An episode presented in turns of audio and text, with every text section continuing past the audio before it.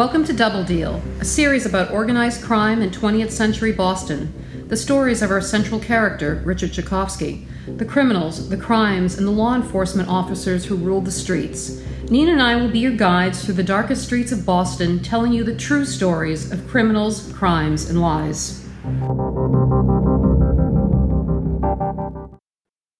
Hi, all. Thank you for listening. Nina and I are back to talk about the agents in the Boston FBI office in the 1950s and 60s. Five of the agents we're discussing today comprised a special task force team initially created to solve the Brinks case. It was headed by Special Agent Edmund McNamara, who we introduced in episode one. Special Agent John B. Green will be making a comeback later in season one, but not as a Fed. Special Agent John Kehoe will also be rejoining us at various points in the future. According to Vinnie Teresa's memoir, Kehoe persuaded Vinnie to become the government's star informant. Yeah, star informant, all right. Star liar is more like it. And let's not forget, Kehoe was stuck monitoring the wiretaps at Raymond Patriarca's office for the majority of the time. Talk about mind numbing. I had a lifetime of listening to similar conversations.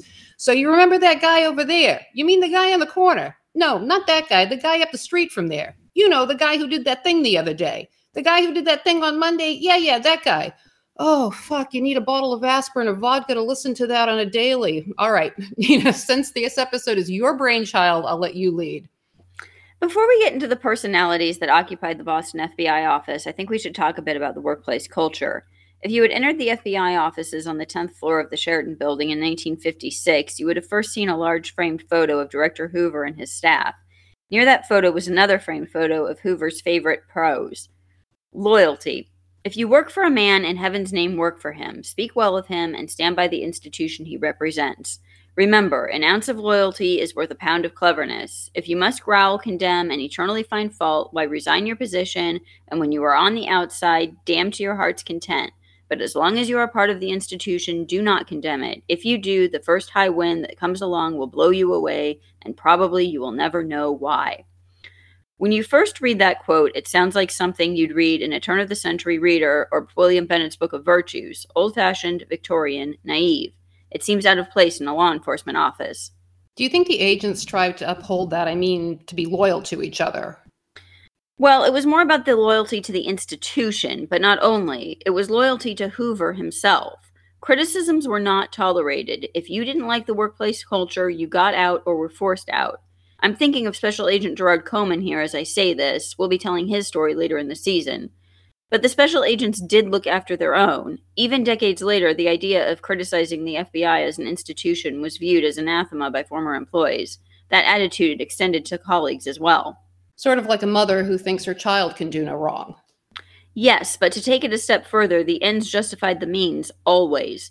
The successful resolution of a crime, no matter the cost, either money or lives, it didn't matter. Some cases were never prosecuted. Others were like the Brinks case.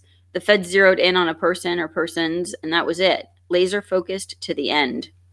But that attitude left countless people incarcerated for crimes they didn't commit.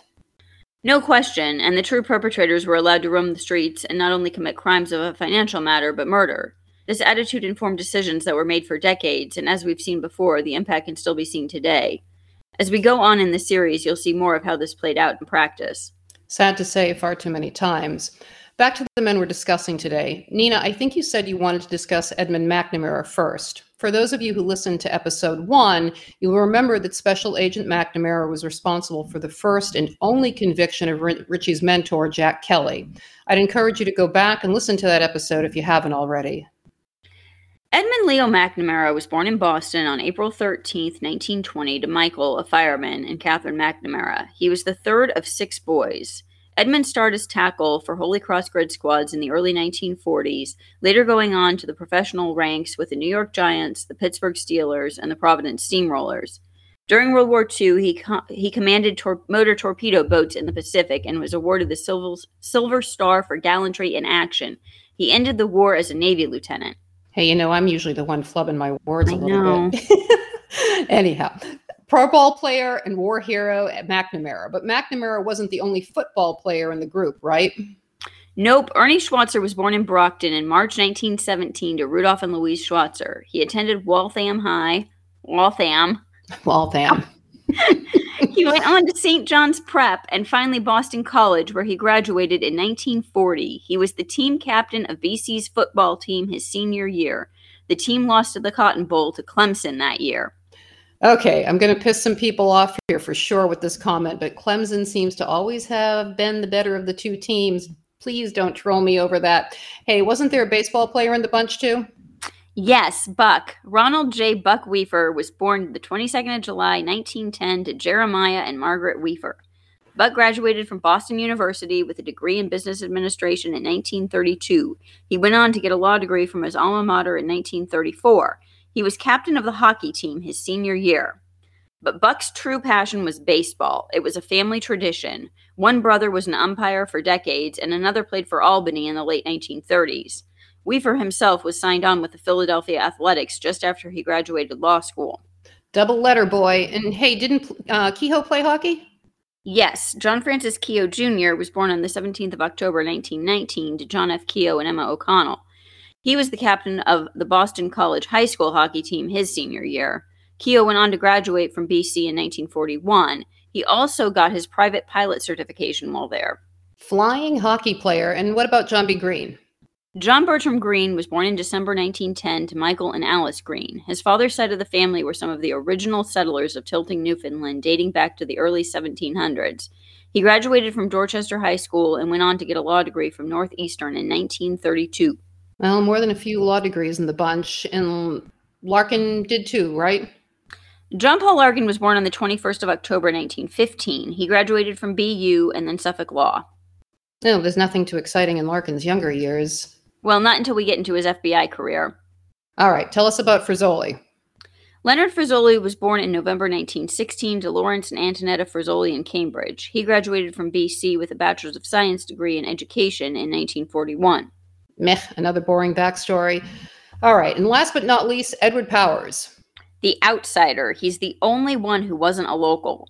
Ed Powers was born in August 1913 to Edward J. Powers Sr., a Chicago police detective sergeant, and his wife, Ruth. In 1936, Ed Powers got his degree in accounting from Lawrence College in Wisconsin. He was Phi Beta Kappa.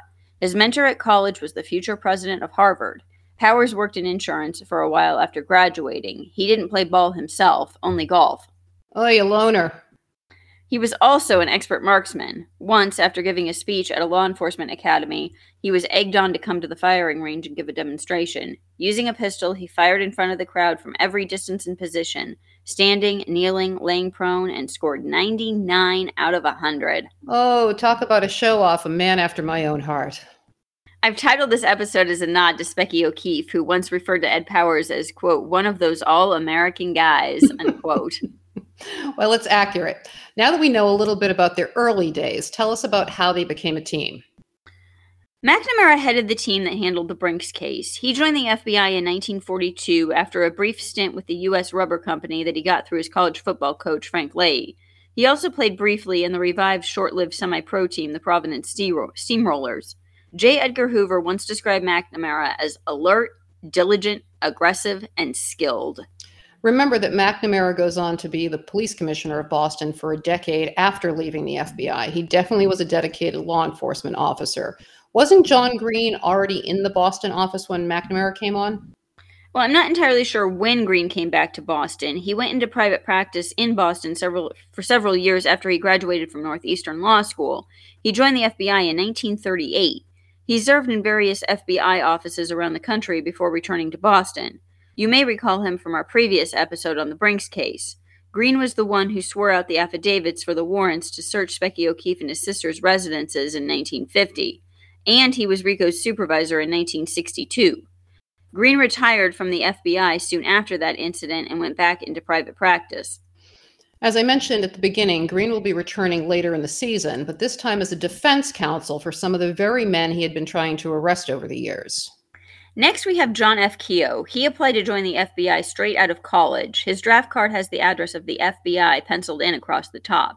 He was stationed in New York City, among other locations, before returning back home to Boston in 1947. Okay, I know you think that Kehoe got the bum end of the stick all the time because he was always the fir- one prying off a wall panel or the first one through the door. But since I see a bit of my own character in that, I have to disagree. He volunteered. He wanted to be the one to step up before everyone else. I can see him screaming, No, no, I'll do it. Let me do it. That's me all the way. Not because we think we're better, but we don't want to wait around while someone else fucks it up. Oh, please. You guys do think you're better and more capable than the rest of us. Hey, watch it. I resemble that remark. Well, the more I think about it, the more I think you're right about his character. A 1971 article in the Boston Globe noted that Kehoe received 60 letters of commendation over the course of his 29 year FBI career. He was after the kudos. So it would seem. He was also the first one in the door when they went to arrest George O'Brien in the Danvers case. Poor George O'Brien. He should have stuck with gambling. He was a lousy thief. Well, at least Kehoe didn't have to use any of his sports moves on him. Next, we have John Paul Larkin. He applied to the FBI in 1941. According to his draft card, he was working for Sears Roebuck at the time. He was first sent to New York City, but eventually he was stationed in Costa Rica and Venezuela during some portion of World War II. His oldest child was born in Caracas. Larkin was on the Brinks team from the night of the heist on January 17, 1950. He had grown up in the same neighborhood as the suspects. You really couldn't find any early stories about Frizzoli, Weaver, and Schwarzer's careers?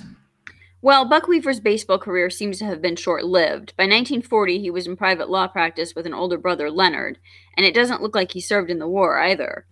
Frizzoli joined the FBI in February 1942. The only reference to Frizzoli that I could find in the newspapers prior to the Brinks case was when he and a fellow agent were able to rescue twin boys who had been thrown out the window of a burning building in Cambridge by their mother. Schwarzer taught firearms courses to local cops throughout the 1940s and continued the tradition even after he retired in the 1960s. Sharp, shooter, Schwarzer. Okay, to round out the team, there was Ed Powers, the special agent in charge. Powers also joined the FBI in 1941. He started his career in New York City and then got sent to San Antonio. He was soon sent to D.C., where he worked at headquarters and took night classes to get his law degree from Georgetown. In July of 1945, Hoover tasked Powers with overseeing his personal campaign against the Communist Party of the USA. As a reward for his success, Ed Powers was made Assistant Special Agent in charge in Pittsburgh and then Minneapolis. He was then put in charge of the Miami office. How many commies could have been hanging around Miami? Well, there actually was a story about that, but I didn't want to get into it here because it didn't seem relevant to our story. Another time, though. When we start our next series about JFK, spies and wise guys, we'll revisit that story for sure. So by late 1954, Hoover was getting frustrated with the slow progress of the Brinks case. Specky O'Keefe was in jail but was still uncooperative. Hoover knew he could rely on one person to get the job done. In early December, Ed Powers arrived in Boston, the sixth SAC post Brinks. He also had a brand new office on the 10th floor of the Sheraton building. One month later, Ed Powers was quoted as saying, The FBI is still working on the Brinks case to develop leads in order to bring the case to a successful conclusion. Unquote. Conclusion What about actually solving the crime? Eh, solving crimes is for suckers. T shirt. Oy, okay, that reminds me. Our Tee Public shop is up. The link is in the show notes. Okay, enough pandering. Tell us about some of their crime fighting adventures. You might recall that Ed Powers and John Larkin were the two special agents who convinced Specky O'Keefe to become their star witness.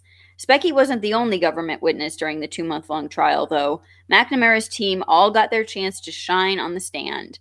Kehoe testified that he alone had interviewed more than 1,000 people over a six and a half year period. See, I told you, glory seeker.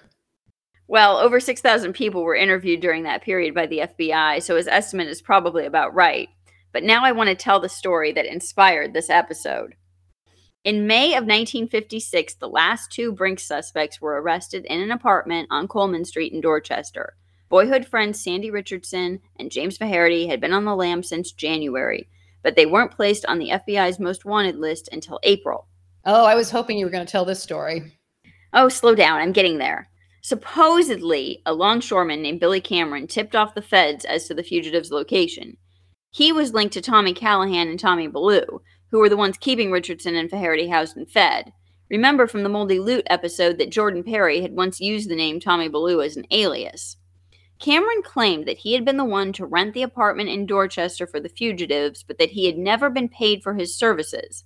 As revenge, Cameron ratted. A month later, Cameron was found slumped over the steering wheel of his car, two 38 caliber slugs in his face. Tommy Callahan was arrested for Tom- Cameron's murder, but the authorities could not make the charges stick. Tommy Callahan will be joining us again in future episodes. Tommy Callahan meets a face worse than two bullets, fate worse than two bullets, forgive me. And Ballou didn't make it out too well in the end either. Well, we'll get to all of that later in the season. The FBI staked out the Dorchester tenement to see which unit was getting food delivered by Ballou. Powers and his men created an elaborate operation to secure the building before going in. With some agents dressed as custodians and others tenants, they surrounded the apartment and had every door and window covered. A team of about a dozen agents went to the door, pistols drawn, and battered their way in. Powers was first in the room. He beat Kehoe. I told you he was a show off. It took seven former sports stars and their colleagues to take down two fugitives from justice who were in the middle of choking down Dinty Moore beef stew and rolling $5,000 worth of coins into paper packages. I have this visual of Sandy and Faraday with two rusty cans of Dinty Moore and the feds barging in. I told you, it's hilarious. On the stand, Schwarzer recalled that when the FBI men burst into the second floor apartment, Richardson dashed for the bathroom but was grabbed by Special Agent Kehoe. Schwarzer said he took Richardson under control and that Kehoe then pursued and grabbed Faherty. Oh, to be a fly on the wall. Kehoe later described his tackle as a lunge when questioned by defense attorney Lawrence O'Donnell in court. Kehoe said he left his feet in the grab to prevent Faherty from reaching the three revolvers that were on a chair under a towel in the bathroom. If you were on the lam, would you have three pistols on a chair in the toilet? And stashed under a towel. Buck Weaver later testified that he had found a bottle of hair dye in the bathroom medicine cabinet. Sandy Richardson had colored his hair brown in an attempt to disguise himself. His hair was normally a white blonde, which is why he was called Sandy. Another agent testified that he commented to Richardson, I thought you were a little white haired old man. What happened? I dyed it, Richardson replied.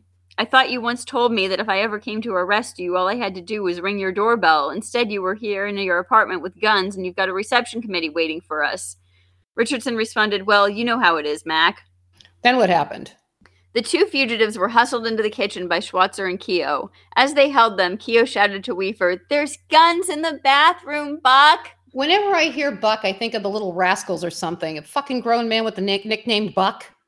Oh, I remember watching those as a kid, but that kid's name was Buckwheat. But Buck does seem to be a popular nickname for jocks. When the Brinks case finally went to court in September, the feds leaked to the press that Kehoe had wrenched his back in the tussle with Sandy and Faherty. Mm, serves him right.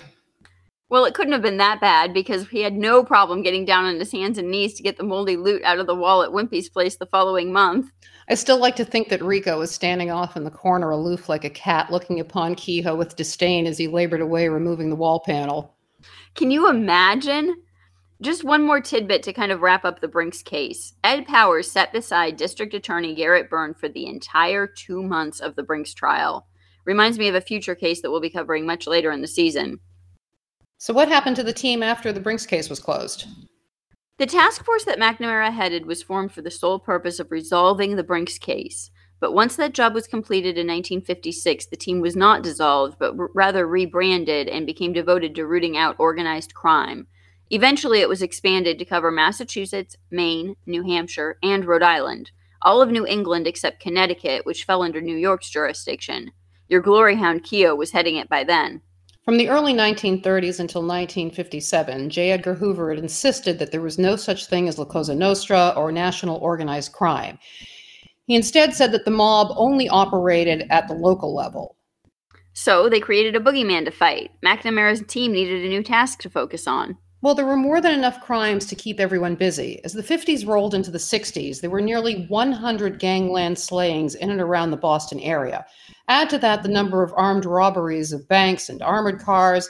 There was no need to create anything.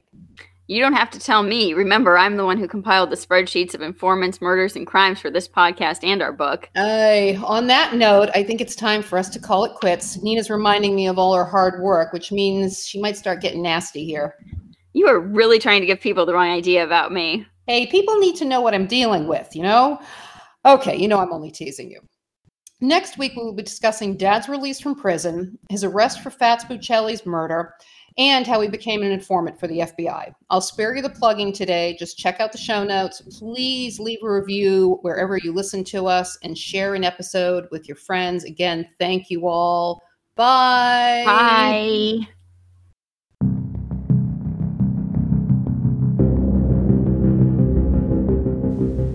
Double Deal True Stories of Criminals, Crimes, and Lies.